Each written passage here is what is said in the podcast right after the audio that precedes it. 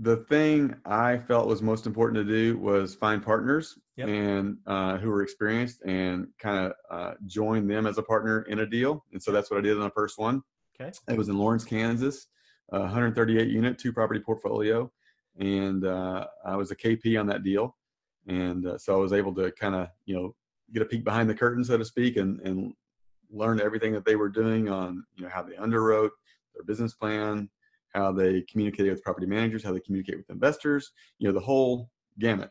And um, you know, plus uh, I got to sign on the on the uh, Fannie Mae loan. So Wow. to get, to get your you know get your Fannie Mae Gold Card because as you know you have to have Fannie Mae experience to syndicate your own deal. Right. And so uh, that was one of the reasons that I decided to, to KP on this deal, and uh, and actually um, did that last August, and already contemplating selling it because we're we've already hit our five year metric, our and- and- Wow. or will have hit it in the next in the next within the next six months. So There you go. Yeah, you got yeah. When the market when the market gives it to you, take it. Mhm. Sometimes, as, as you know, right, right.